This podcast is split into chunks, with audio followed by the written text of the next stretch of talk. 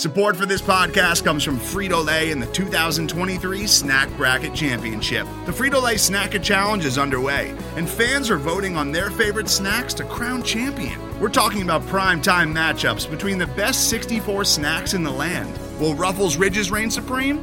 Can Doritos defend their dynasty? Or will Smart Food use their smarts for a surprise upset? Only you can decide. Get in on all the action for a chance to win up to $1,000 or a year's worth of snacks. Let your snacks be heard. Just go to fritolaysnacket.sbnation.com to vote and enter for a chance to win. No purchase necessary. Sweepstakes ends April 3rd, 2023. Void where prohibited. Year's worth of snacks awarded in the form of 52 coupons, each good for one bag of chips. See official rules at fritolaysnacket.sbnation.com. Where is the wise man? Where is the scholar? Where is the philosopher of this age?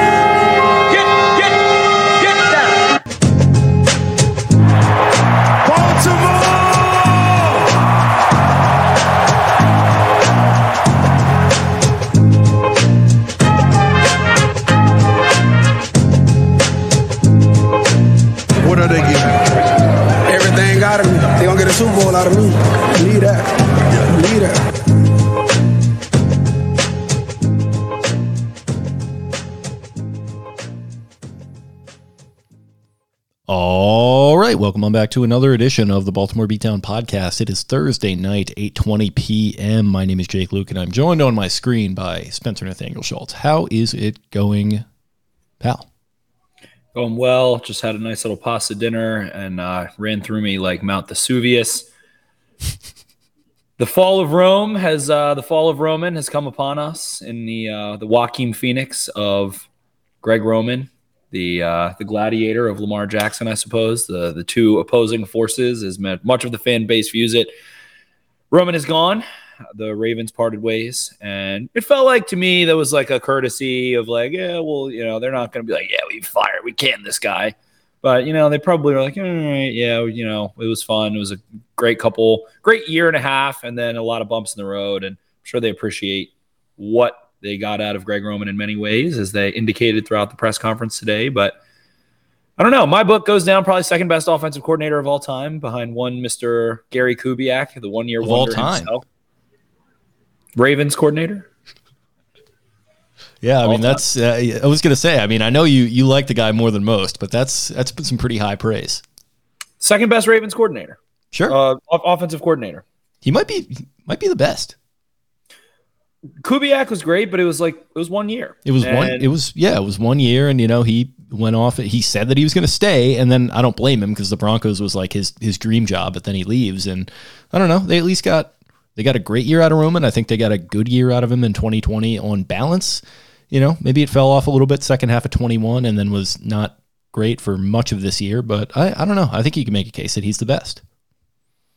I uh, I would definitely hear that out, but things went awry. Obviously, the Ravens had so many injuries, and it's a, a shame we never really got to see a healthy iteration of what happened in 2019 again.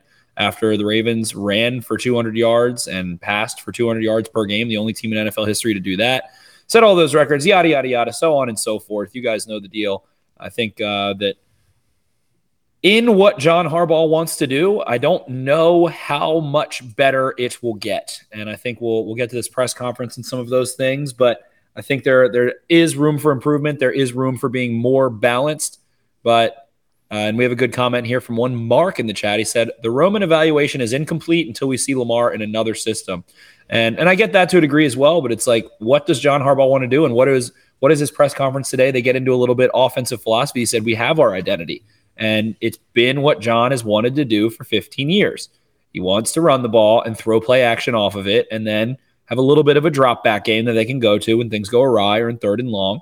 And that was pretty much his comments today. So um, I think a lot of people are going to look to the Eagles. I think a lot of people are going to look to the Eagles on what they want to do, spreading out a little bit more, using a little bit more 11 personnel, uh, things of that nature. And I do think that Roman is you know, one of the constants through his tenures across three different NFL teams that he's going to use more 12 and 21 and 22 than anyone else is. So things will probably return to the norm in that sense. And we're on to the next one. We are excited to, I guess, have that content. We'll get another one at some point get some fun introductory press conference at some point. I would imagine that takes place today as we're recording is Thursday, January 19th. The Ravens announced Mike Macdonald on the 27th of January. I would imagine that they have to act pretty swiftly. There are 10 NFL teams as things stand with a vacant offensive coordinator position. And as teams get eliminated this weekend and the following weekend, that number could grow. So that could very well come close to, you know, a third or almost half of the NFL looking to fill an offensive void.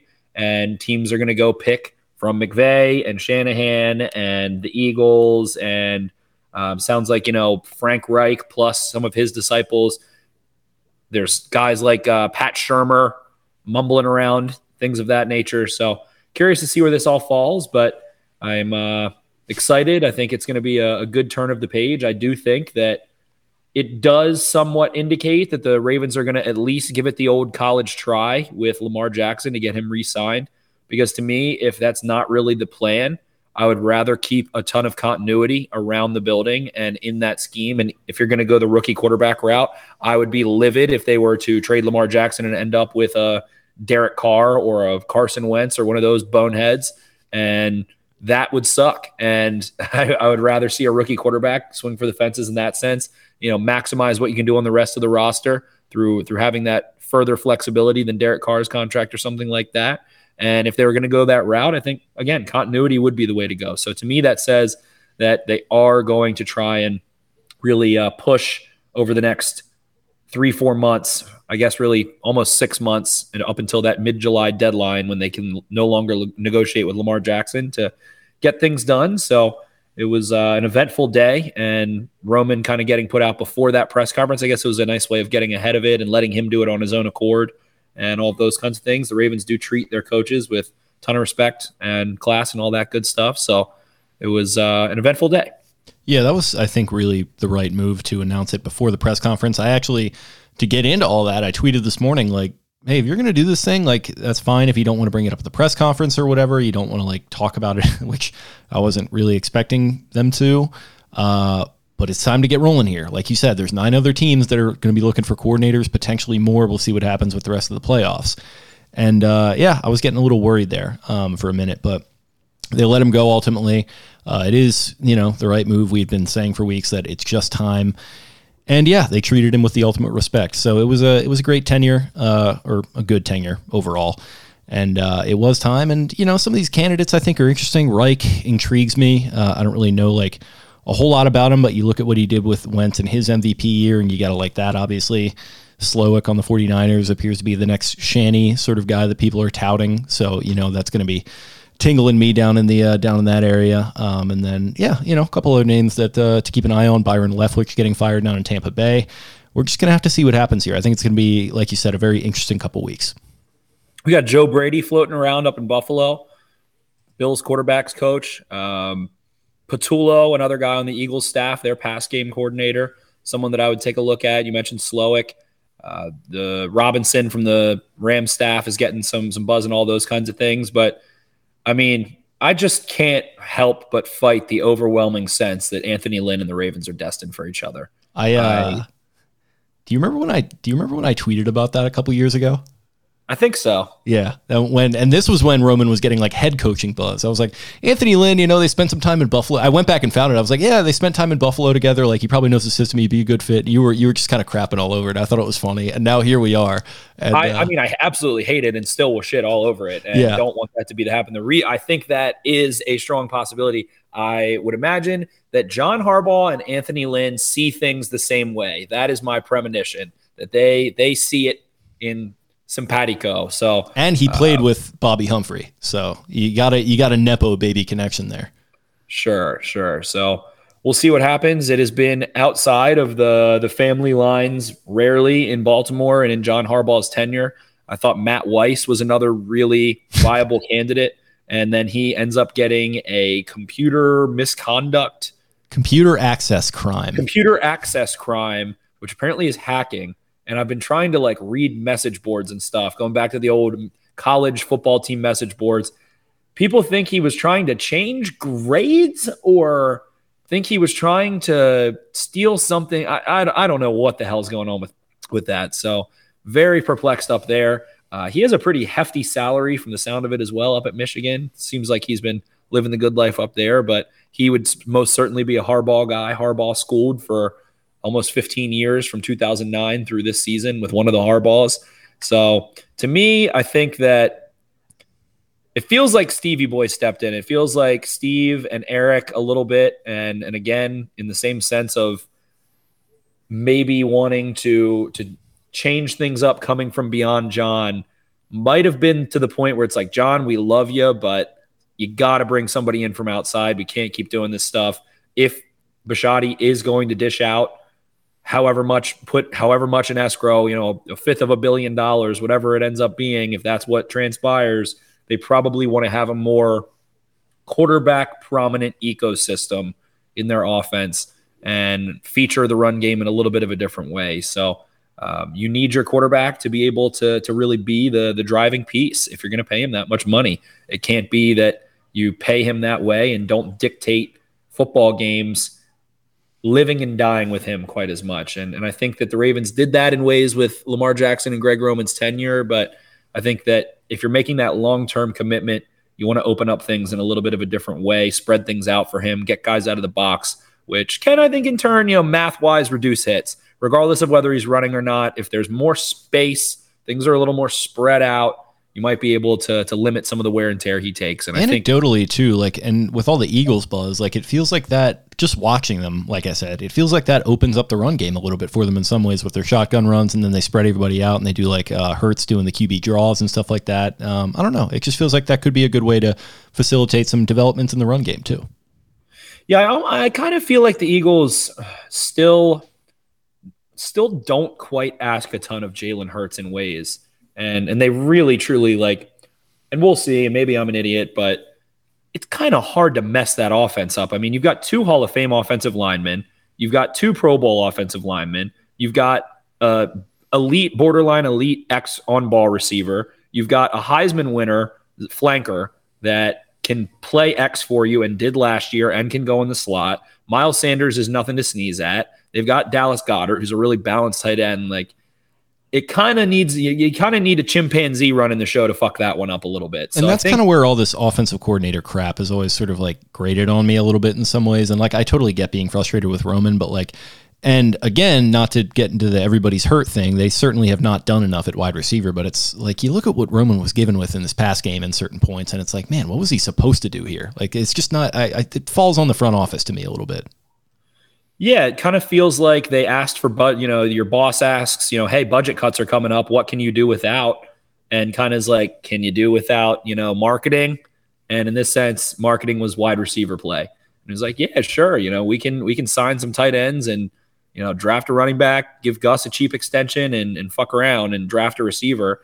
Um, I think just really the grand thing was that if you want to have, if you want to be able to deal with the market inefficiency, if you want to look at it and say, okay we think that receivers are getting overpaid and overvalued. We're not willing to part with a first round pick. We don't want to pay $25 million for one.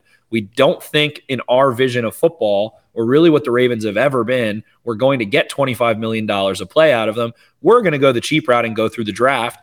Well, the part about that is that you have to hit in the draft and you have to have someone who's talented, capable, and actually on the football field. So they haven't really been able to get that part of it right. Um, and, and that's where it comes back to, and I, I, was starting to type up an article, and it feels like it's gotten behind me a little bit. But uh, the title of the article was going to be "Stubborn, Smart, and at a Crossroads: How do the Baltimore Ravens proceed offensively?" And it's that exactly that. It's the combination of, "Hey, we're so damn smart, and we're so stubborn, we're going to stick to our path." And it sounds like reporters were starting to poke and prod a little bit. DeCosta gets to the point in this press conference where he's like, "I, I know what the fans want."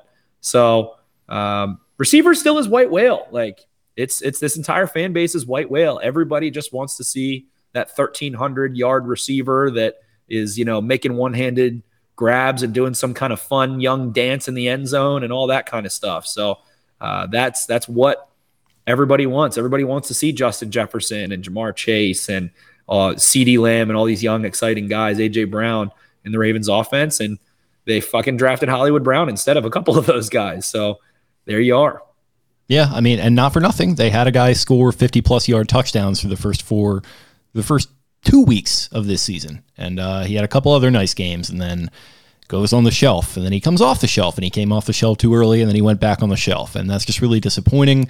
Goes back to the health thing. People are tired of hearing it, but yeah, make another investment. Make Rashod Bateman's job easier next year. Make Devin Duvernay's job easier next year. Like, just figure it out in some way. It's like just get Great, it done. a great comment here from Snappy Tofu. What are we happier about, Greg Roman leaving or the disappearance of Greg Roman discourse?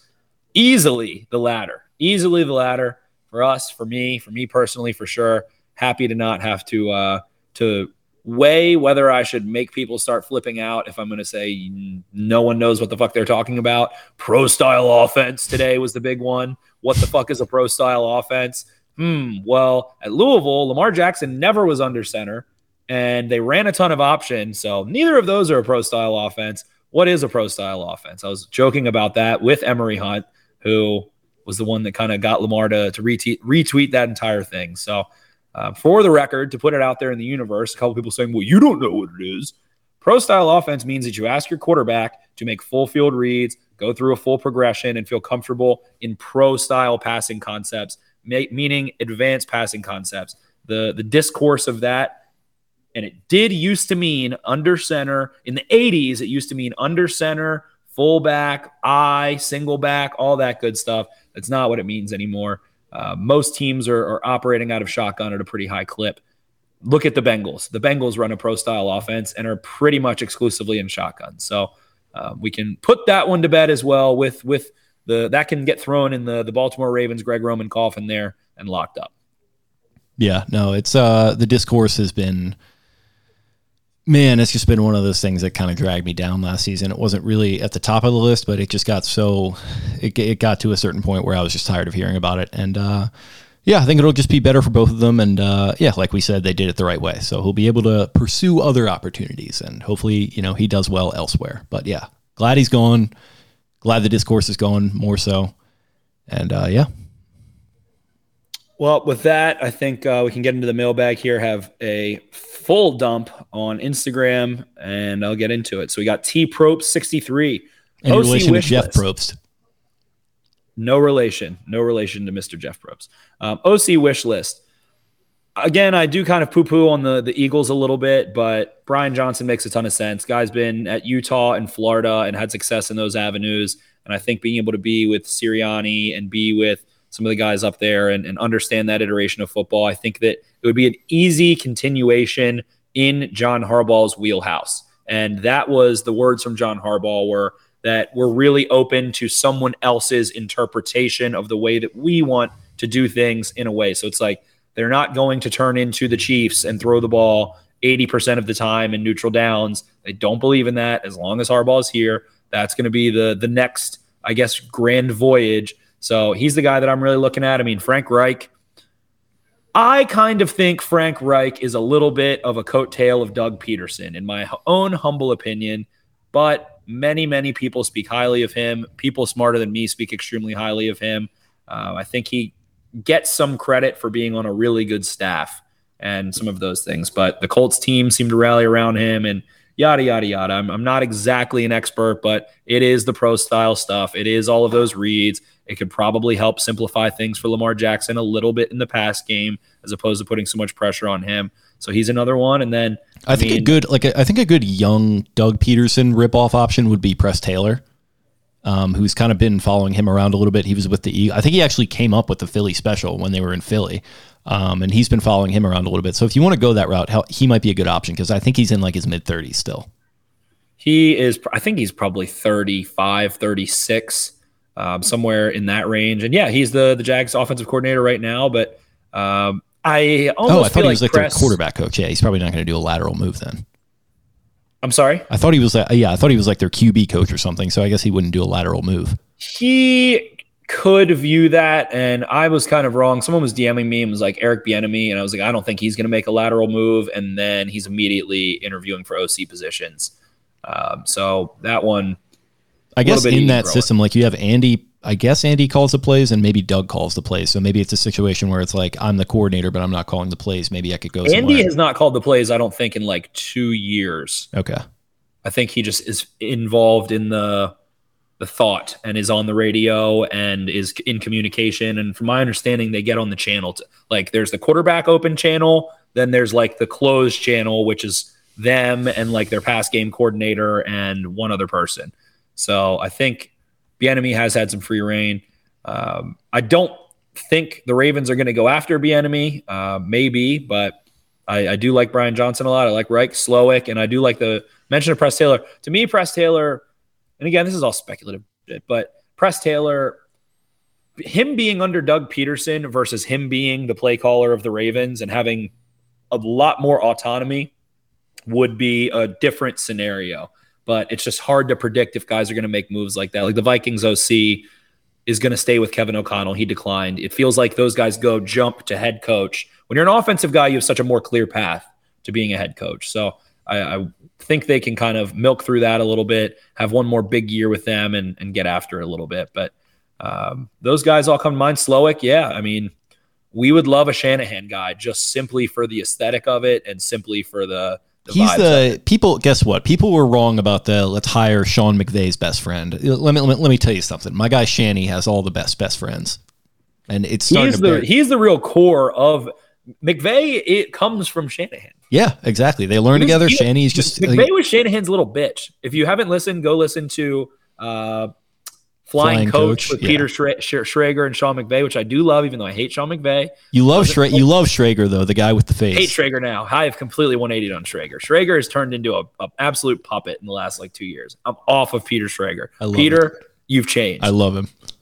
But He's he's the guy with the face. He's the guy with the face. I know. Yeah, that's, guy with the face. I, I still don't understand what that means, but I love it every time. Yes, you, you do. Peter Schrager's got a got a face on him. He, he's, you look at that guy, you're like, this. What is this guy's face doing to my face? Listen, he's a Raven sympathetic voice in the national media. I will always support that. My my wife from Baltimore. Oh, oh. Anyone oh. anyone who talks about Reisterstown Road on national TV, that's that's my guy.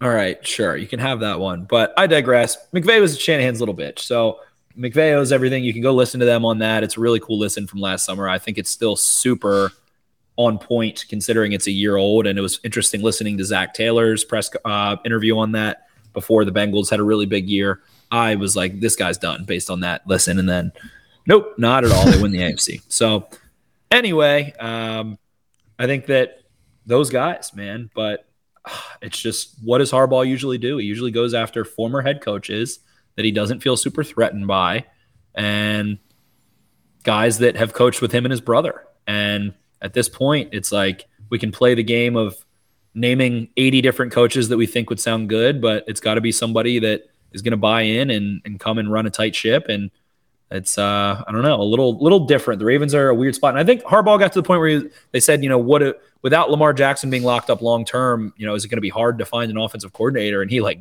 scoffed at that. He's like, no, like what, say what you want about the Ravens, but their coaches and their front office are still highly sought after. They get poached all the time. Everybody is always interviewing them, and over time they they leak out. So I, I agree, but it wouldn't be like it wouldn't be an off-season press conference if John isn't like bristling at something, and like he almost got all the way through it, but without like without having that. But it, that was the one that I picked up on. It was like, yep, there, there we go. The the Owings Mills Country Club is still holding their noses up in some way at all times. Yep. So, um, OC wish list. I mean, we'll get we'll get into it, but again, Slowik would be very nice. Brian Johnson's an intriguing name to me, someone who's been around Florida and Utah and had success. Any concerns on the fact that he is the Liver King? No, I think that would be great for Marlon Humphrey. Yeah, it's actually well. I don't know if it would be good for him. He might get too lost in his. uh Yeah, Marlon. Marlon's off the sauce. He's he's off the sauce there. Uh, Alex Raven seven priorities for non Lamar Jackson Ravens free agents. I don't know that I feel any type of way about any of them. I think Justin Houston and Calais Campbell are two guys that. Well, I guess Campbell's not even a free agent. He just he has another year left. So really, just Justin Houston if he's going to play again for super cheap. Like I would imagine the Ravens are probably going to exercise. I'm not sure if they can back to back years, but if they can exercise that same tag on him, then go for it. Um, uh, they touched on Ben Powers and basically said he's like the most improved player, and he did get to a point of being so consistently maximizing every ounce of athleticism that he has in his body through consistent fundamental technique. Uh, I think they kind of said they were like, we're happy for him. We think he's going to get paid. And I think Ben Cleveland, to me, Ben Cleveland kind of was slotted to fill in after Zeitler at right guard. I think that was a little bit of the plan and, and then go find someone else. But I trust the Ravens to be able to find a guard that uh, can go play some left guard. So it's uh, nothing super high priority to me overall. None of them really go too crazy for me. Marcus Peters is the other one. Nice to have him back, but doesn't feel like someone that you really want to pay a lot of money. Like you don't want to pay him impact money. He's the he's. It's interesting because they play the same position. He, it feels like he's ripe for like a Jimmy Smith situation. Like I don't want to go anywhere else. Just you know, bring me back. He's able to milk that nice spot. We got Mark in the comments. I want a mobile guard to run zone left. Yeah, it would be nice to have someone that does have a little more athleticism than Ben Powers, but turned himself into something really nice in this system. Definitely maximize himself. It's hard. Ryan To, it's J. hard to have like all five positions on the offensive line and like have even one of them not be a question mark. If that makes sense, like because you're good at left tackle, you're good at center, you're good at right guard. Ostensibly, we'll see what happens if Zeitler, you know, if he's going to stick around. pro- you got Cle- I feel good about Cleveland behind Zeitler anyway. Yeah, and you got Moses. I mean, you're fine at all those four positions. I, it, it'd be great to like have a starting caliber left guard slotted right now, but it's just hard to have all five at once. Yeah, and you can find a third, fourth contract guy in free agency that can come in and be a pro for you and, and be in good shape. Ryan J. Laurie, if you were the GM, what would you offer Jackson? How much guaranteed? I don't even know at this point. Like, I floated kind of like the six year, 270 million range with, you know, 200 million guaranteed. I would really love to see them get him. The longer the deal is, the more flexibility you have. But it feels like that's at a little bit of an impasse. So I don't know. Um, I don't really. There's some people that swear still to God that the the 12% cap mark, 12.5% cap mark, no quarterback has ever won a Super Bowl with 12.5% of the cap hit in that season. Um, still swear by that. I think the Deshaun Watson deal was good for the players, not good for the Browns to maximize winning. It's especially trading picks on top of it. So the more you pay for one player, the more you're dependent on that player. Um, I don't know, but at the same time, you know, what would you give to have someone that was near Lamar Jackson's level of play when you're in the AFC? If you do want to do the compete every year thing, contend every year, see if you can make a run at some point in the next couple of years. Well, you're going to have to beat Joe Burrow and Josh Allen and Patrick Mahomes and Justin Herbert and Trevor Lawrence and all of these guys. So, whatever that number is, I guess, you know, probably 215 million. My guess, my best guess on what it would take would be about 215 million guaranteed over a five year period.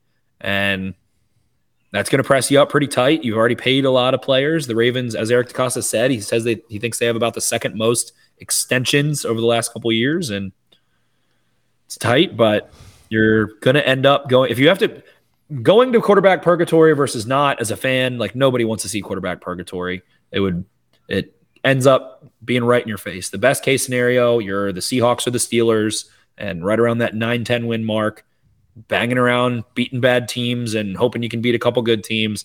If not, then you're in the gutter and people are getting fired and you look like shit. Yeah, I mean, Marcus Spears, I think had a he came out and said something about Mortensen reporting that they had offered, I think six years, one thirty three guaranteed at signing, two hundred guaranteed for playing, two seventy five over the life of it, from what I'm seeing here. So, I mean, I would have been fine with that if you want to bump that up to two fifteen. It's like let's fucking meet in the middle here and get this thing done. You know, And that's the thing that that was what DeCosta's comments were today. He was like, it, the first thing he said was, "It takes two to tango," which I think isn't just. I don't know. I'm reading into it too much, maybe, but to me, that's not bullshit. And you hear meet in the middle. At some point, there has to be some sort of compromise. The Ravens, again, they're smart and they're stubborn equally. They don't want to feel like they got taken to the cleaners. Yeah, and I think, you know, for Lamar's sake, like if you know, you want to go somewhere else, you can go somewhere else. But I mean, I think this has been a good spot for you and uh, you know, maybe come off that that fully guaranteed number a little bit and uh, you know, just make make them happy, they'll make you happy and we can all just move forward and leave this thing behind.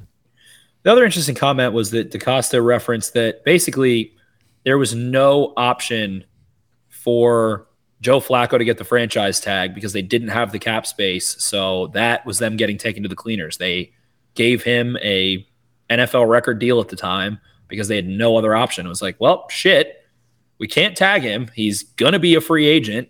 We have to pay him whatever he wants. And not having that flexibility bit them. Matt Miz, rank the Cheez-It flavors spicy, cheddar jack, four cheese, white cheddar, and OG. I'm going to go OG, then white cheddar. Actually, excuse me. I'm going to go spicy, then OG, then white cheddar, then cheddar jack, then four cheese. I think I might go white cheddar one. I'd go OG two. Let me. Where did he put the? We got spicy, cheddar jack, four cheese, white cheddar, and OG. All right, so it's white cheddar one, OG two, pepper jack three, and then the other one I'm not familiar with. Spicy and Spicy, cheese. Yeah. There we go. Seth Surf and Nerf. Who do you see as the potential candidates? We already did that one. Favorite internal and external. I I I don't want anyone on the Ravens staff to be the Ravens offensive coordinator. I don't. I'm seeing a lot. I'm seeing a lot of that, and it's a lot of the same people that were really riding this Tee Martin thing into the ground, which is which is fun. One of the most random obsessions of of Ravens Twitter ever is Tee Martin being offensive coordinator. Dante Yates with Greg Roman being gone. Do you see Pancake Pat making the roster next year? Uh, I think yes. I think they signed him to that deal like they like him as a special teamer. They like him as a utility. They I think they like his work ethic. I think they like the story of it. Let's see if they were to cut Pat Ricard with a post June one designation, the Ravens would save 2.7 million and they would incur 1.15 dead. So let's say if they have to franchise Lamar, maybe, and they're like really scraping by, but I just don't see Lamar playing on that franchise tag. I don't see him wanting to, and I don't see them. They shouldn't want that either. I mean, uh, it's we can't do another year of this limbo thing. Like it's this year or nothing. That's what you want. Yes, and that's the thing. That is the smart way of looking at it, and they're smart in the We, front office. we in this case is you, which means I. Yeah, exactly. And guess what? In the front office, they get that too. They're smart people. They get it. We're going to figure it out one way or the other. We're not doing this again. It's just not. We, we can't. I can't do another year like this. I can't do it. Jake is very beat up and tired from this season. Yes, I feel like fucking I'm in a Cormac McCarthy novel. Let's just move forward from this thing. Like, just put me out of my misery or ascend me into heaven. Katruba, assuming that getting nuked is out of the question, what's the path to victory in the wide receiver room? I've been thinking about Juju Smith Schuster won't stop popping into my head. Like, will not stop popping into my head.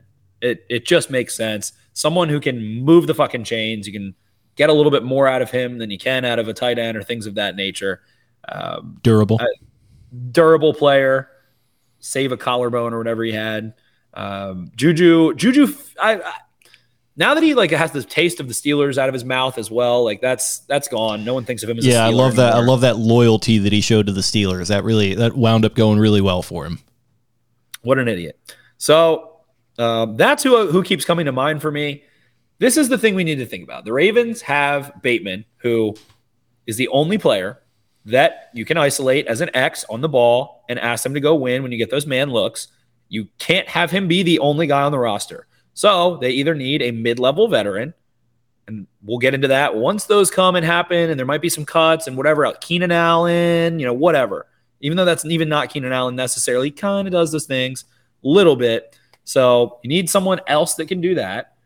Slot receiver wise, I mean, Duvernay is a fine receiver, but I think you need someone that can really just break it off a little bit more. And then you need a Z, that speed element. So having those three elements, you need someone that can move the chains over the middle of the field. Let's call that a Juju or a Jakobi Meyers. Then hope on Bateman. Maybe you see a Cedric Till. We're going to get in the draft, but a guy that, you know, wets my whistle a little bit is Cedric Tillman out of Tennessee. He's a big boy that can go win a little bit for you. You know, people talk about Allen Lazard. Eh, eh, I feel like if you're not getting a ton out of him in Green Bay with Aaron Rodgers and he's a, kind of the top guy, I don't know that you're going to get much elsewhere. But um, veterans and young players, like that's it. The, the answer is to continue the trek of bringing in more players and making sure that they're professional level players, not some dilly dally James Proche. We hope our sixth round pick turns into something that he hasn't turned into yet stuff. And Get that poor kid out of here. Get James Brooks. Trade him to the Texans. Let him let him go elsewhere. Yeah, it's Wave him to the Texans. Let the Texans claim him. yeah, he's he's got to be gone. I, I just you talk you talk about your Ted Lasso curse. I mean, that guy is like the living totem for that at this point. Hundred percent. Um, do you think the Ravens draft a receiver or bring in a star? I don't know. Those ones are a little general. We'll we'll we'll break those down later once we kind of get a better feel for this offseason and who's going where and all that good stuff. Cliff Kingsbury for offensive coordinator. I hate Cliff Kingsbury's offense. I fucking hate Cliff Kingsbury's offense. Uh, we, uh, he got that job because they think he's a quarter, basically because Patrick Mahomes was his quarterback at Texas Tech. That led to Cliff Kingsbury being offensive coordinator. Johnny Football. Yes. Oh, yeah. That was huge. All the time Johnny Manziel spent playing, actually playing Cliff Kingsbury. He's a hot dude. He's You- older. You got to you got to factor that in. I mean, Yeah, those are the, The- the- the- good, the- had good college quarterbacks. the the pool at the Fells Point lifetime. I mean, you you better watch out. It's a it's a merit. It's a merit. Z Zoller. Merit, yeah, you're what led to Oweh's impressive last few games? Uh, I think kicking him inside a good bit. I think he started to like those matchups and I don't know, he just fucking turned it on a little bit, man. Started getting after. it. I think he started playing with power and trying to play through offensive tackles. And again, it was a lot of over rushing. It was a lot of him trying to win explosively and not just kind of playing into the pocket and seeing if the quarterback will kind of get into your arm's length and being able to get to him. So I think controlling his rush a little bit more so. Yeah, I think he just worked harder. That's the way I look at it. Yeah, ate some Wheaties. D Lock 520. If the Ravens chose an in-house guy for OC, do you really see improvement? I don't think anyone wants that. Let's let's go with no. Let's shoot that one down. Dante Yates. What would you guys rank the top five positions of need going into the offseason? Uh, and let's I mean, quarterback we clearly is either number one or it's number 35, like number seven thousand. So besides that one, wide receiver, cornerback, edge rusher, and probably you know your entire defensive line a little bit. Brent Urban, who knows? I think they should bring him back. He was a nice cheap player. Calais Campbell, we'll see if he retires or not. Justin Houston said he wanted to be back, kind of. I think he had a lot of seemed like he had a lot of fun this season and uh, was able to take a ton of snaps early and then save himself late. But He said he wanted to be back too. I mean, yeah, I, I think he was, and he like didn't make a big fuss. The Ravens threw that tag on him that let, basically prevented him from going anywhere, and uh, uh, he sounded like he was cool with it. And he's he's made really nice comments about the Ravens. So kind of just need those ancillary players, you know, offensive line, left guard, whatever. But everywhere else, and, and Harbaugh's comments, he was like, offensively, we feel like we have the tight ends, we have the offensive line, and we have the running backs, and now it's time to build the wide receiver room. And he said we have some guys that'll still be here, but you know they're going to have to bring in outside help. So, what does that look like? Who is it? Why did they just like get Marvin Jones two years ago or something? I don't know, but whatever. yeah, it's like you gotta with all these other positions. Like at this point, you, Mike Macdonald, great year. People were singing his praises after that playoff game, rightfully so. At this point, you gotta ask him to figure it out at cornerback and defensive line a little bit, and then whoever's going to be the offensive coordinator, you gotta fucking help them out. Like you gotta give him a you gotta give him a cupboard to work with a little bit here. Like I'm sorry, but it's just it's time. yeah, and again, the the moves they made. I mean, the way they're looking, they basically have completed their football. Like cornerback two is not that big of a deal when you have Marcus Williams and Kyle Hamilton and Marlon Humphrey. Like you have Marlon Humphrey. And a fourth round pick from last year waiting in the wings that didn't get to do anything this year. Like Right. So, you know, bring back Anthony Averett, whatever, like whatever, Fuller, whatever. Bring get a get a cheap vet, whatever. William Jackson, whatever. So I agree. Um, ZJ Ballard, 310. Thoughts, concerns about Lamar being involved in the hiring of the next offensive coordinator? I think this is going to be something that's so blown out of proportion. Like, it's probably just like, hey, Roman's gone. He's like, oh my God, okay, like whatever. And then they're like, he's like, yeah, they probably end up having more like meta discussions. What do you see yourself being successful in? What does it look like to you? What are there any teams that you watch where it feels like, you know, that's something you wish that you were, you know, if you feel like you would succeed more, just gentle ideas. Uh, it's not Lamar Jackson's job to decide who to draft. It's not Lamar Jackson's job to decide who his coaches are. He is still relatively young in the grand scheme of things. He's not like Aaron fucking Rodgers, you know, whatever, smoking a bunch of God knows what and deciding that he's, you know, making trades and bring back Randall Cobb and whatever other weird shit he did. So um, it, it's, it- you, you make sure that it's in the vein of what Jackson, you know, sees himself in. But at the end of the day, again, it's just going to be someone who who has a strong run game and is going to build play action off of it with a drop back game. That's why a guy like Slowik from the 49ers makes a ton of sense if uh, if he's willing to take that kind of job. So I don't think it's as serious or as big of a thing as it sounds like. It's just like, what are they just not going to say anything to Lamar? Like, oh yeah, we like they're not going to tell him they fired Roman. They're not going to say anything or ask any questions. So I don't know if it's like like it's not like Lamar Jackson's like putting his blue light glasses on and getting on his laptop and like searching like top head co- top offensive coordinator possibilities and like reaching out to them or something. I think you're wrong. I think he's calling meetings. I think he is getting up on the whiteboard. He is absolutely, uh, absolutely. Tandon Doss for the next offensive coordinator of the Ravens. Actually, RG three after his rookie year, he he pulled. Speaking of Shanny, he pulled him and his his dad into the room, and he went up to the whiteboard and he pulled a marker out and he wrote on the board. And Dan Snyder was in the room too, eh, sitting in the corner, and he wrote "Change things." One, change our protection. Unacceptable. That's a real story. I I yes, but We love RG3. I don't mean, I, I know he's your guy. I don't want to get He- on him. this is our guy. We want him on this podcast very badly. Message and if you whenever RG3 tweets, if you're listening to this podcast, tweet, go on podcast beatdown. Marlon, by the way, come on. Let's, let's we don't really thing- we don't really want Marlon on this show. we, yeah, that would kind of be like, that would, I feel like that would That's be, too on the nose. We want to talk about Marlon being on yeah, show. You, you don't meet your heroes. Yeah, that's true. Well, we already met him actually, but. That's true. Rugger 25. Will the Terps football team finish the season in the top 25 with Taulia returning for a senior season? I'm going to go with yeah. I like what they're building down in College Park. yeah, sure. Another, another year of a solid recruiting job by Locks. And uh, yeah, I don't see why not. They were, they were frisky last year. Well said. Ryan Barrett, 32, as a two parter. Is the offensive philosophy going to change with the new OC? Do you think it should change? It's going to be less of what it was, but remain the same all at the same time. They, we again, for the 50th time, we've seen Kubiak's iteration, Trestman's iteration, Marty Mornhinweg. I guess Mornhinweg actually might be the one where they literally didn't give a shit about running the ball, and that offense spiraled out quickly. We've seen all of these ordeals. At the end of the day, Johnny Harbaugh and the Harbaugh family love to run the football, care about running the football. They think it's how you win. They like time of possession. They really like time of possession. That's something they hold near and dear to them. So, is the philosophy going to change? No, but who is where can change and who is where when can change. What situations are you using guys? What situations guys are, you know, a little bit more spread out? Are you using more of the field? Like the way you attack can change in that same vein of how you exist. Strategy is your overall viewpoint of how you're trying to accomplish a goal. Tactics are how you accomplish the goal. The strategy will remain the same. The tactics will change. Very well said, my esteemed co-host.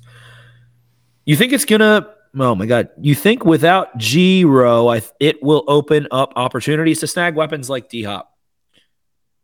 I think the Ravens always, again, always like third contract receivers. They always like the 29 year old. They think that the 29 year old's value is just as good as the 26 year olds, or very close and a lot cheaper. So we're we're all going to be screaming about DeAndre Hopkins. I don't know. Maybe the Ravens go full like opposite of what they've ever done. We hear Eric DeCosta saying that the best one of the best Ravens draft classes was when they had four picks. It was McAlister, Stokley, Mulitalo, and whoever the fourth was. And then he asked Jamison Hensley if he knew, and he did not, and neither did Acosta. So maybe they're willing to deal with that first round pick and, and go after the top G, after whoever. But I don't know. I know I knew you'd like that one. Yeah, yeah, yeah. That's that's a road we don't have to go down, but uh, I, I do like it. Joe knows the spot. Biggest upside to Linderbaum. Playing offensive line as a rookie is the definition of drinking from a fire hose. You are playing guys that are so much quicker, so much smarter, and are grown men with big beards and rumbling on through you. And for him to be able to get up into guys' pads and do the things he did, like DJ Reader in a playoff game was busting him down a couple times and still being able to respond and wash him out and get downfield and fight. He is a scrapper. He is a gamer. To be an undersized center, he can get after it. Um, I think that the mental, the easiest way for him to be a better pass protector is just to be a little bit quicker mentally. And it was a strength in college, you know, being able to pick up and be explosive as a pass protector, especially helping out, keeping his head on a swivel, those things. Uh, I think that the mental side of the game was obviously a good bit, but the kid doesn't even have like a mustache yet. So give him a beard, and I think he's going to be a badass. I was not very high on taking him at 14. That was kind of my like death wish was taking a center at 14 when a guy like Creed Humphrey went in the second round, and getting him at 25, I was a little bit indifferent towards, but I'm I'm happy they ended up doing that, and probably definitely one of the better players they could have walked away with. And I do think he does have an All Pro trajectory. You don't see guys come in and dominate in the run game the way that he did as a as a rookie center. Yeah, really didn't have his, his name called in the passing game too much uh, either, which is good. Uh, one thing, it's like the he had a couple errant snaps, which I thought I thought we were done with. He had the one against the Giants and then the one in the Bengals game, which uh, Huntley actually turned that into something. But let's just let's let's have this is my That happens though. Like you snap the ball a thousand times in a year. Like they're not all perfect. No this one is, goes. this is my reach goal. He had two. Let's have one next year. All right. All right. All right. Pat Mekari was like 91% of his snaps were good. Linderbaum was like 99% of his snaps were good. Yeah, that's fine. I'm just I'm scarred from from Mekari, from Skura a little bit. It's like Alex Smearman. Who do you want to? All Wow. we already did that one. Uh, bu- bu- bu- bu- bu- Would Matt Weiss be more of the same? Will the pending investigation affect his chance? I mean, it's hard to say the pending investigation won't affect his chance. He's Uh, some, yeah, some I sort of modern mafia shit up there in Ann Arbor. yeah, I think it'll affect his chances. I think uh, I don't know. He might be p- placed on a little bit of an administrative leave here by Jim, and then hopefully everyone will have forgotten about it in a year's time, and he can quietly make his way back into the staff and just kind of start grinding grinding away at the tape again, sleeping in the office, eighteen, you know, live, being there eighteen hours a day. Would Matt Weiss be more of the same? No, I don't think he'd be more of the same. I think I think they would do a little bit more under center stuff with uh, with Matt Weiss. That's that's Jim Harbaugh's big influence. I am Jay Richter. One schematic adjustment that teams will take going into 2023. I think we see like two or three more teams incorporate a fullback into what they do. A little bit, a little bit more under center, a little bit more of uh, trying to get those those two high structures to to bend and fold. I hear you. C. Corn, does Urban deserve a shot at OC? I mean, sure, he deserves an interview, whatever, but it's like, I feel like if he was the guy, he would have already been the guy. Yeah, uh, I'm. I was just kind of thinking that as you were saying it. Like he's been there all this time. Like there's been not quite to this level, but there has been vitriol against Roman before. Like if you really wanted to make that movie, you could have done it like over a year ago at this point. There are an unbelievable amount of DeAndre Hopkins questions in this, in this mailbag. It is like, wow. I got to a, I- got to a point where it's like six out of like 15. Um, what's the price for D Hop to Baltimore? The cries for D Hop to Baltimore are loud and clear, but is he actually most likely wide receiver addition. What would it take to get DeAndre Hopkins? Do you guys think DeAndre Hopkins would actually be a value? I saw now this that Greg floated. Roman's gone, do you think DeAndre Hopkins would want to come to Baltimore? Wow. I saw this floated and I liked it. Uh, the not having the second round pick thing, we were talking about how that hurt. How about the Ravens? You know, they don't they don't do the first round pick thing. We've talked about that, but how about they send their first round pick? Cardinals send Hopkins and their second round pick back. I think you could get. I think it would be a little bit even more picks involved than that to like really get on your points chart. But I like that a lot. There you go. Get a little You're creative. basically trading back, trading back, consolidating, and walking away with DeAndre Hopkins. I like Sashi, Sashi. I know you still have crazy ideas. How about you, you, you know, put together a little portfolio book here and walk into walk into EDC's room? That's that's kind of like the Orlando Brown deal. sure.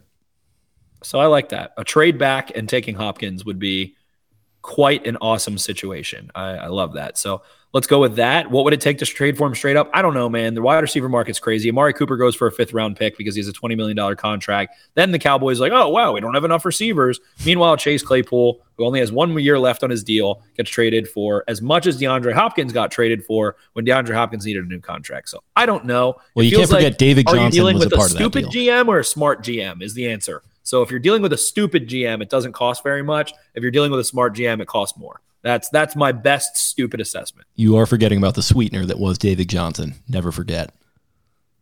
David Johnson really sweetened that pot up. that one messed me up. We got B Rose 931. Uh, he wanted to. He wanted. He he sent in a song into the mailbag, which I How's, didn't even know was possible. how's he doing? I feel like he's he gets a little down in the dumps sometimes. He well, now you're gonna know. I'm gonna play the song. Mm. I don't know what this song is. We're definitely not going to get copyrights. Today was a good day by Ice Cube. You know that song. Yeah, I know. I, Oh, they're listening. They're listening. We don't want to, you know, There we go. Not that All I- not to copyright, be copyright, ding ding ding on us. very Uh, illegally says, "Today sample was a fucking day." Nas song, but Any chance the front office? We're, I'm going to read B Roses. He's he's always all over the place. We got we like got to got to let him vent here in this mailbag. Any chance the front office just hires the next OC like they did with our Lord and Savior Kubiak? And then he said, "What's the likelihood?" did that okay? Did that actually happen? Can we can we break that down right now? Because I'm seeing a lot of like Harbaugh didn't hire Harbaugh didn't hire Kubiak. Just I, I just feel like that's people trying to discredit Harbaugh's hiring rec- track record with Kubiak. I don't know. I don't remember what happened. I don't remember. Neither do I, but like people talk about it in such certainty of like, oh well, Harbaugh didn't hire Kubiak, but he did hire Tressman, and he did hire all the he hired all the shitty ones, but the one good one he didn't hire. Then who hired him? I don't know. That's what I'm, I'm like. What are we doing here? Like, okay, I'm listen. I might be wrong. Eh, tweet at me with whatever Ian Rapoport NFL.com story from 2014 you can find. I will readily, readily take the hit there. It has to be concrete though. I'm not taking like rumors or like anything. I, I don't want RSR message boards from 10 years ago telling me all about how the front office hired him and not Harbaugh. But Gary Kubiak was an unexpected last minute hire to many outsiders. His hiring came as a bit of surprise. He was not initially identified by Coach Harbaugh as a candidate, but emerged late in the process. Harbaugh said within the last week, it came fully apparent that this was a chance to be fit for both coaches, and we were able to finish it up this weekend happily. So Harbaugh didn't initially identify him. So that means that Harbaugh sucks okay, and they should fire him. okay. I mean, they, yeah, maybe that's they, you're half right, I guess, people. But it, it's like, come on, They that. still they still hired him. It's, it's whatever. Uh, and then he said, "What's the likelihood B Steve takes the leap and becomes cornerback two next year?" I think pretty high. I mean, I like what I saw from him. I think his technique was super clean, and especially in trail tech, uh, his hips are outstanding. I think he's got good feet, ultra physical, that four star running back frame, and I like Brandon Stephens a lot. I don't know that he's a very natural ball production guy in the sense of um, really trying to make plays for interceptions, but that's something that could come a little bit and, and asking him to vision a little more. I think with another full offseason, him getting more reps in zone or just being able to have vision to the ball, those could come. So I think pretty high. I was really disappointed that, uh, and I'm sure he was 10 billion times more disappointed that he got sick. I wanted to see if he could kind of integrate into that game a little bit. I think he matches up with, I mean, he matched up with Ja'Marr Chase and Tee Higgins and all kinds of guys. I think he's a really good physical cornerback uh, to be able to go press and still needs still needs reps to experience things in zone. But I, I like that question, and I like Brandon Stephens a lot as a cheap in-house option. I think will get overlooked as we're going to talk many, many, many times about quarterbacks. Yeah, he's uh he's uh he's a li- I think he's a little volatile, you know, he can give up the like big play uh kind of kind of randomly here and there. Uh but he also he I feel like he make, has some really good reps. He doesn't like make big plays, that's the wrong way to put it, but he has good technique. He stays uh stays with the play 100%. So I do like what I've seen from him for sure. I think people rag on him a little bit uh too hard sometimes. Solid kind of rotational guy. Adam Jones, 357, the five time gold glover. Would you rather draft a wide receiver or trade the first for D Hop or more? I mean, I'm in love with what you presented, Jake. I think that the trade, trade up, trade back, and acquire a player scenario is the perfect fusion to enable the Ravens to still have a nice draft class come in and feel like, you know, they can hit on some guys and get those immediate rotational players. They're just not looking for a ton of starters. So I think that makes the most sense if that opportunity presents itself to, you know, hey, give us three third round picks or what, a second and a third, and we'll give you a first and a sixth or something and uh, get those points aligned. So that's, that is my ideal path. Yeah, I think I'm uh, right there with you. I think that would be the the way to go, and uh, it'd be interesting, like the way the money would work out. Uh, I see somebody in the comments here talking about yeah, fifteen million dollar cap. Well, he wants a, Hopkins wants a new contract. Okay, so yeah, if you could just tear it up and like give him like a three year affordable type deal. I I know he likes Lamar, so like if Lamar remains in the picture, like I think they would enjoy working together. It, it just that that feels like a move that makes a lot of sense. It feels kind of like that old school Ozzie move, but like even better a little bit. It feels like this would be the best swing at this position since Boldin to me. It's, it is, it pretty much is the bold move. Yeah, it's almost yeah, almost exactly when you think about it. So Very similar. Right down to Jay the team. deal. How does Roquan's deal affect PQ's future in Baltimore with him going into year four? I think that DeCosta's words, maybe it was unintentional, but I'm take I'm choosing to take them as intentional. He essentially surmised that they are very happy with Patrick Queen. He is the player or becoming the player that they imagined when they drafted him. And I, I very much subscribe to that logic myself. Then he also said that we, he's basically said the Ravens, we are in the business of keeping very good football players. So I think that Patrick Queen playing really well next to Roquan, then you get into the numbers game of it. I think it's like more of an if then situation than it is, hey, we're not going to do this or hey, we're going to do this. I think they still have that year. We'll see what happens with the fifth year option. Um, I, I feel like you could. I honestly feel like you, at worst case, if you exercise that fifth year option, you can probably trade Patrick Queen for a fifth round pick. Like you can probably get a pick out of him if, uh, like, if you are to exercise that. So that is free and clear. The fifth year option is full salary, so there's no cap hit. So if for some reason they don't want Patrick Queen anymore, I think the best case is to exercise that fifth year and then act accordingly later. Even though one Vasily Larikos is just absolutely disgusted by the idea of doing that. Yeah, I it, yeah. I mean, I I don't really see him having a super long term future here, but yeah, if you pick up the fifth year option, don't you know have that cap hit to worry about. Um, yeah, maybe you do ship him off for a pick uh, at some point, and uh, yeah, maybe he can go have a good career elsewhere. He really has developed into a nice player. So definitely became a bit of a playmaker this year for them, and I think that's the guys you want to play. You want to consider a playmaker. I think that's kind of like the the most oversimplified way of breaking down who you want to pay. Sid Swayze potentially already did that one. Um, Love MJ6 brings up a good point again. 10 teams don't have an OC, including us. What are the odds that what we find is better than Greg? I think that's a I think that's a straight 50-50. I think that's a pretty straight up 50-50. Um, considering how many teams are going to be in contact with guys, considering Harbaugh's history of not really bringing in the young upcoming guy. Uh, but that's also worked in his favor previously. So I don't know, man. Again, I'm viewing this through the lens of you can pick your ideal offensive coordinator. You can say, oh, I want Andy Reid's offense. But John, as long as John Harbaugh's head coach, it's going to be another iteration of running the football, controlling the clock, and pushing the ball downfield. That are their principles under John Harbaugh. Yeah, just and you know, got to find a way to innovate on that. It's a tough time to be in the market for one, but uh, I don't know. I, I hope they do find something better because I, I don't know if this fan base will be able to take it. But I don't know. This this next guy might get the benefit of the doubt for the first you know year or so, and then it, it, it just it feels weird. Like it feels like Roman really kind of was a little bit of a victim of his, of his own success to an, extent. Like I know he has a history of burning out, but like how often do guys have tenures that long anyway? It kind of feels like a natural progression that he might burn out in certain places, and then you know he comes in and he's literally 2019 was his first year. I know people. This is another thing that people say that oh well Roman was basically the coordinator in 2018 with Mornhinweg there, and it's like guys, like really, like Mornhinweg was the coordinator. Like I, I just don't understand where all that came from. It just feels like a little bit of a trying to fit narratives into square peg round hole situation. And then yeah, you're just you're kind of destined for a fall off from there. I think he fell off a little bit hard, and uh, I don't know. It's just going to be. I think the expectations with this fan base are going to be interesting to watch with whoever they hire here.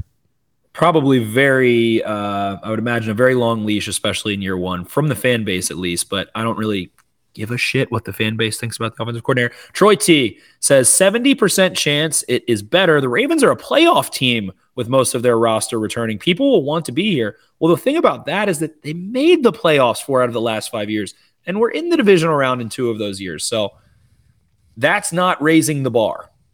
Fiore Lucas, where do you rank Huntley's fumble among worst heartbreaks in Ravens history? I was I really do think when Steve McNair threw that long interception to Antoine Bethea at home against Peyton Manning in a game where you held Peyton Manning out of the end zone and lost, that one I think hurt me a lot worse. Now that I, I've had some time to reflect, the Polamalu pick six, the obvious Billy Cundiff, which has become you know a staple of the city this one isn't and, like I'll, I'll, just you're throwing out some good examples. This one doesn't even register in like the near the top tier for me. Yeah, this one was more of like a frustration than a heartbreak. That's Yeah. what- I think that's why. Like it might it might it might like, be different for you being there, but like for me, it was just like you know I didn't expect this team to win. They st- yeah, and I was sitting. It's funny. I was I was watching the game with Mike, and he was like, he was kind of he was into it, and then he turned over to me. He's like, "You're pretty like even keeled right now." I was like, "I'm just I'm not letting this affect me." I'm not, and I legitimately was not. But then they started. Uh, it was. Silvio, just when I thought I was out, they pulled me back in uh, when Demarcus Robinson When you started to let out the initial like "fuck yeah," Yeah, uh, I did. I, I had a an audible jump up. Fuck yeah! Hurt my knee on the way down. Awesome stuff. And then um, off like the Huntley run or something. yeah, and then the Huntley run. But then I got the bad feeling when he didn't score, as we discussed. I don't know if it was like they're going to turn the ball over, but I was like, this this is not going to end. Uh, like this is not going to end optimally for them, and it very much didn't. I think just for the overall like thing of it, like that was. To be fair, like that kind of was the Super Bowl for the season because they were not going to win the Super Bowl with Huntley. I don't Right. believe Lamar was going to come back, regardless of what they were saying in that press conference. And yeah, it would have been great to win that one. It would have been great to beat the Bengals, shut those little fuckers up, and call that a successful season to an extent. Uh, and you know, it, it didn't happen, and that sucks. And we'll move on. Like it, it was the wild card round. I, I think, I think it's it, it, it doesn't really register for me with like Cundiff and Evans and I honestly would another one that I think did like make me way more angry and maybe upset was the Santonio Holmes thirteen to nine. What was that? Charlie Batch maybe or no? That was God, I was yeah, I was at that game. That was brutal. Yeah, that one was really bad. Just just any really any prime Ray Lewis, Hines Ward, Steelers loss honestly hurt me worse than that game will in the grand scheme of life. Um, this one stung, but it didn't leave a it didn't really leave a a permanent scar, I don't think. Because like you said, and Mark here said, how much of a heartbreaker is it if they just barely get a good prospect at 22? So like and like you said, in the exact same vein, they weren't going to go beat KC and do all that stuff. You can say any given Sunday all you want, but like they weren't going to. Um, so with that, that pretty much sums it up. Um, the the last one we had here was who will be the next offensive coordinator and will Lamar Jackson be the starting quarterback for the Baltimore Ravens in 2023? I'm just going to keep going with my stupid one, which is Anthony Lynn, who's on the 49er staff right here. That is my best pick that doesn't threaten Harbaugh, that likes to run the football, who actually did follow up Greg Roman from within that same staff in Buffalo, ended up being Anthony Lynn. Uh, I think that's if Harbaugh is the one that really is in full control here, that's my best guess. And I don't think that he is. I think behind the scenes, DeCosta and Bisciotti are like, not this time, Johnny Boy. We're we're taking the offense in a little bit of a different direction here this time. So um, that's my best guess. Will Lamar Jackson be quarterback in 2023 for the Baltimore Ravens?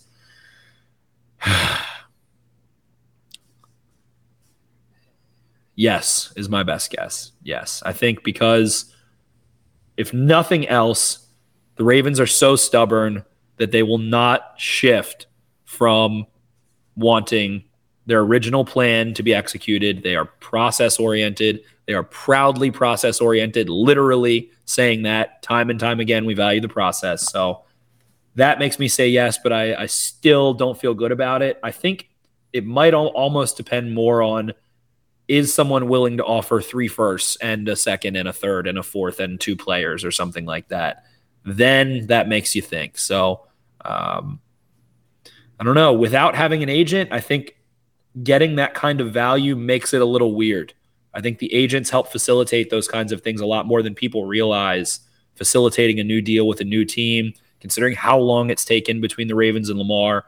And maybe this has all just been for naught and it's stupid. And the entire time, Lamar knew that he had the Ravens up against the wall and held the leverage of the entire situation. And that's all it fucking was. Him thinking, I'll just take my time. I'm not going to rush back from injury. They're going to pay me. This team, I didn't have my top guy anyway, whatever. So I'm going to go with yes. Yeah, I uh, I don't know what to feel either. I don't feel great about it. I'll just speak with my heart and say yes. I want him back. I don't care about first round picks. I don't care about the cap space that he's going to eat up. Whatever. He's just he's the guy. He's been incredible to watch. I think you know no matter what reports have come out. You know, maybe he's made some, you know, immature decisions or whatever over the years. I don't think any of it should be irreconcilable. I think it's something that should be solved by sitting around a coffee table or something and just say and just mapping out the future and saying, you know what, if you want to do this, we're good with it. Can you meet us halfway a little bit? Can you make some concessions on certain things? Um, and you know, make this make this a new era and grow up a little bit and become like the the general of this team, become like the the face of this franchise in an even bigger and better way. And uh, you know, my heart tells me that that can happen. My brain tells me I don't know what's going to happen. I'm leaning 50-50, but I will speak with my heart and say yes, and I will speak with my heart and say Slowik. I'm going to go with my Shanny tree for the offensive coordinator. My Shanny tree, my Shanny tree. I think you make a good point. It's time to grow up on both sides. Um, and it's it's you know if you're getting if you have two hundred million dollars to your name, you and I'm not saying anything about Lamar Jackson as a person, but it's gotta you gotta shift a little bit into being the grown ass man leader community. Like you become the city of Baltimore with a two hundred million dollar contract. You are the philanthropist. You are like the Bisciottis just delved out twenty million dollars. You're not the second richest guy in Baltimore, but you're the richest guy in Baltimore aside from the owners of the teams, face wise, that people see and know. So that connects you with a place and um, would hope that that makes you. You want to pay someone that paying them makes them want to work harder, want to be better, all of those kinds of things. And from everything that everyone's always said, we don't know Lamar Jackson personally. We can hear whispers and shitty things and things that have gone awry, but from everything that everyone says, he's a good person. He wants to be a good person. His mother raised him well, and all of those very nice stories we've heard. So, uh, paying him hopefully ties him to the city even more, ties him to the organization even more, and gives him that sense of leadership and uh, wanting to to win for the city even more so. So, if that's the case, that's someone that you want to pay. And you want to pay him anyway because he has beat Josh Allen. He has beat Patrick Mahomes. He can beat anyone any given Sunday at any time. He's that talented. He's that good.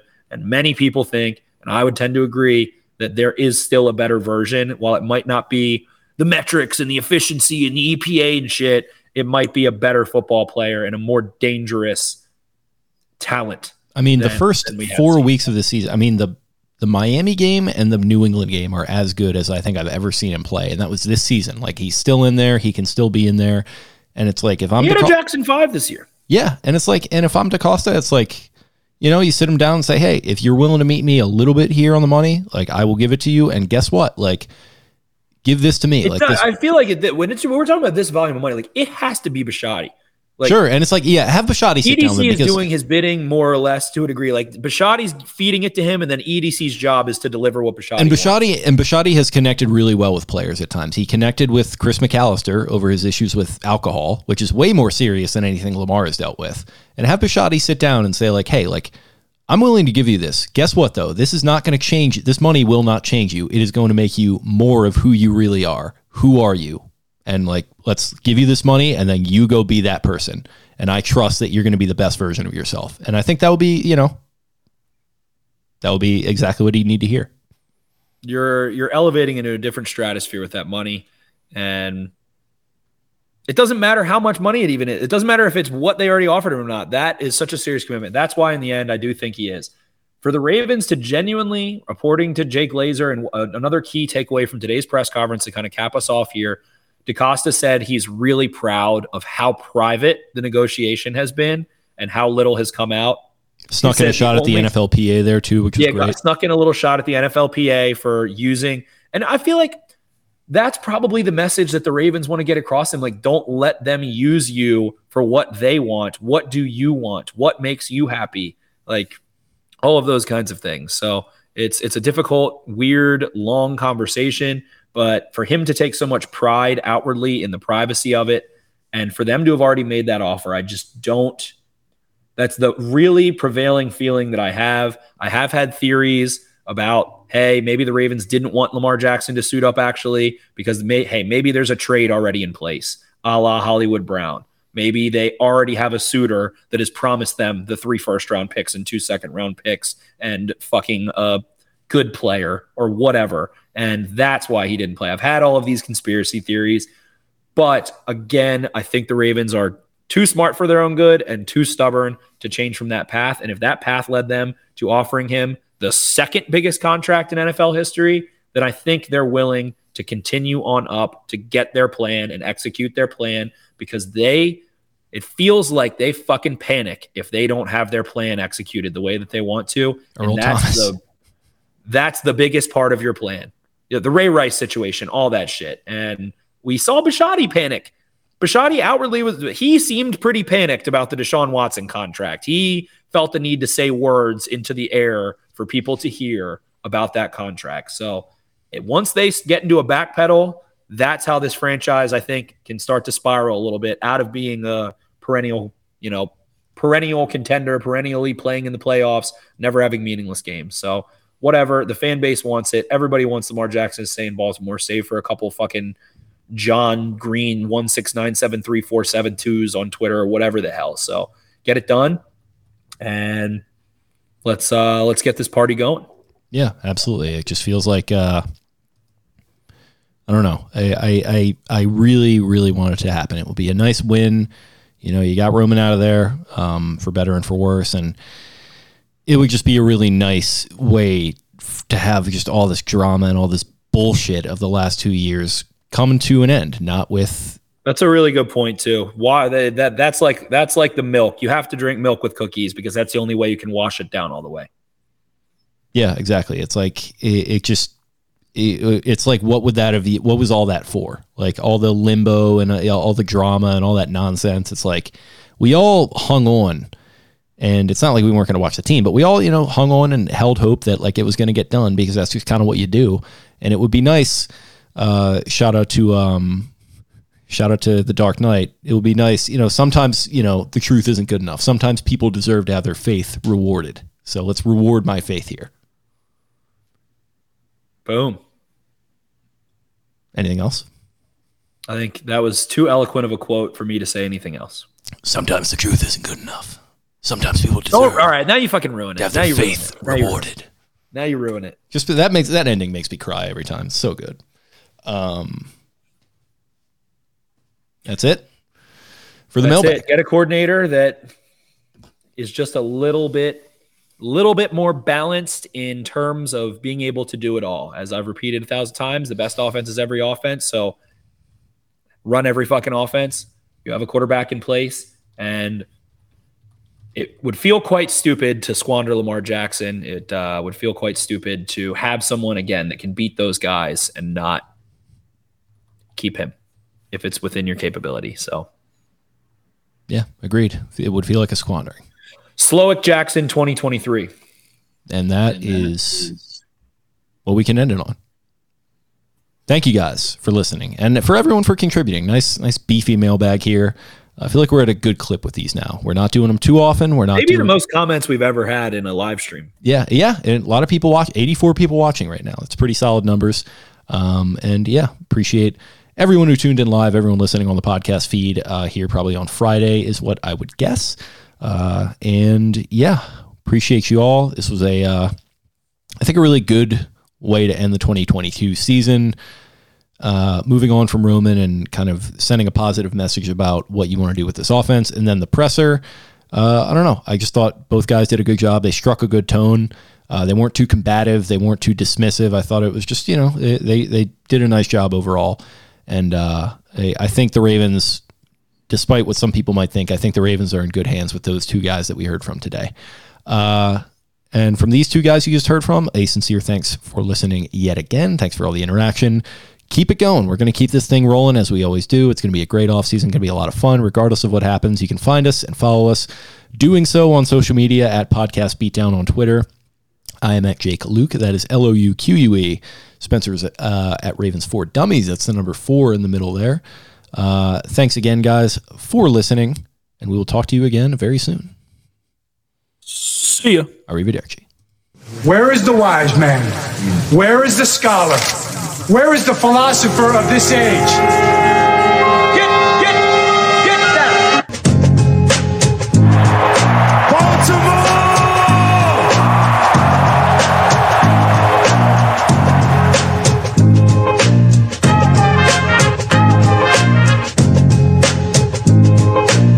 What are they giving you?